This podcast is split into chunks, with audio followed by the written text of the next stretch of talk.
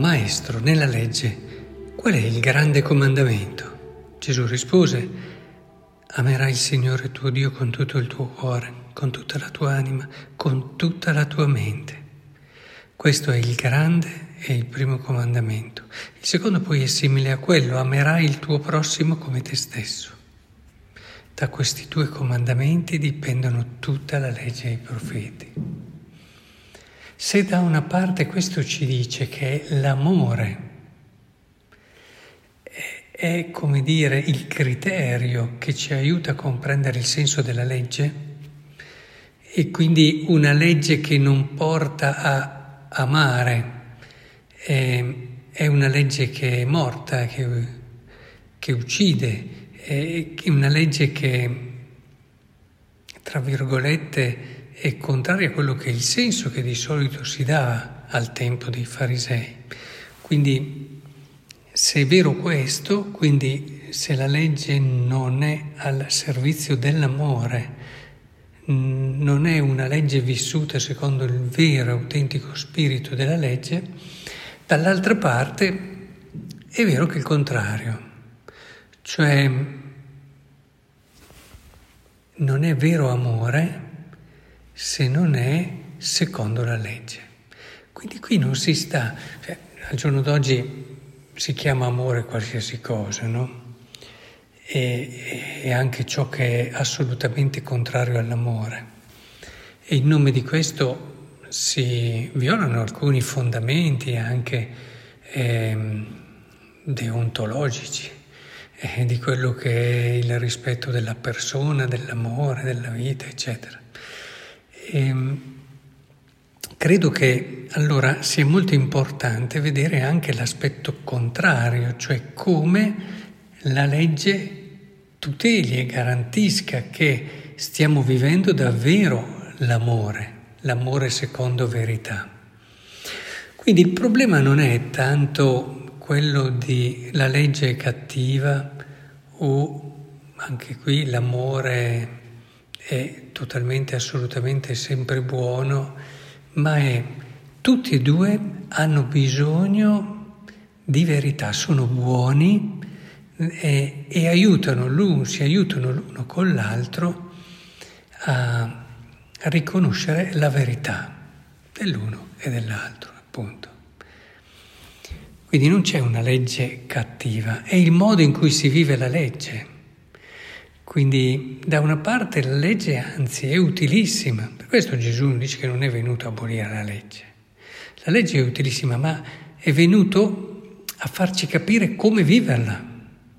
Il senso profondo della legge, che è quello di portarci all'amare, non fermarci a un legalismo, a un moralismo che eh, diventano in tante situazioni anche contrarie al giusto spirito della legge. Quindi teniamole presente sempre tutte e due. Quando noi pensiamo di amare, interroghiamoci, interroghiamoci. Stiamo davvero vivendo secondo la legge e lo spirito della legge? Perché la legge ci aiuta a non chiamare amore quello che fine è solo un nostro sentimento, un'emozione profonda, quello che ci appare immediatamente come un sollievo da una sofferenza. A volte pensiamo che dare un breve sollievo a una sofferenza a una persona sia un gesto d'amore, un gesto di profonda umanità. Beh, in certi casi è così, ma in altri casi, in una logica di questo tipo che si poi arriva anche a delle, a delle altre conseguenze molto più importanti, si arriva a agire contro la persona o non si fa crescere la persona. Qual è quell'amore che non fa fiorire, che non fa crescere la persona che hai davanti?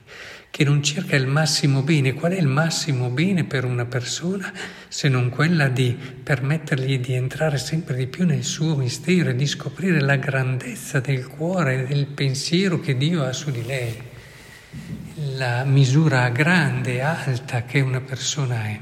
Una persona che ti ama perché ti accontenta in tutto quello che sono i tuoi bisogni, le tue esigenze, eh, insomma discutiamone no, se ti sta amando davvero. E da una parte è necessario accogliere, ascoltare, mettersi al passo di chi hai davanti. A volte sono persone che arrivano, ti dico sempre quello che è meglio di me, e non considerano dove tu sei e da dove stai partendo. Però dall'altra parte ci sono persone che si adattano a quello che sei, ma non ti stimolano mai a crescere. E in questo senso è molto importante che sappiamo sempre verificare il nostro amore sulla base di principi fondamentali, sacrosanti, irrinunciabili, che diventano il riferimento esterno a noi, è quel riferimento che ci tutela, che ci garantisce da quelle che possono essere deviazioni che noi portiamo all'amore, non essendo ancora liberi magari o non essendo ancora pienamente maturi. Ecco, la legge la vedo più in questa funzione, di essere quella parte esterna a noi che ci richiama sempre a quel valore che ci supera sempre, non può mai essere ricondotto solamente a quello che viviamo, sentiamo, eccetera, e che ci stimola sempre a tirare fuori qualcosa di meglio, di nuovo da noi e dalla nostra vita. Quindi, se da una parte è importante che la legge sia riletta alla luce dell'amore e trovi la sua verità nell'amore, mm, per salvarci appunto da dei paradossi dove il legalismo a volte ti porta a violare essenziali atteggiamenti d'amore, proprio elementi basici d'amore, e lo abbiamo visto anche di Gesù che si scandalizza davanti a certi atteggiamenti, Dall'altra parte però teniamo presente che la legge è molto preziosa a sua volta all'amore,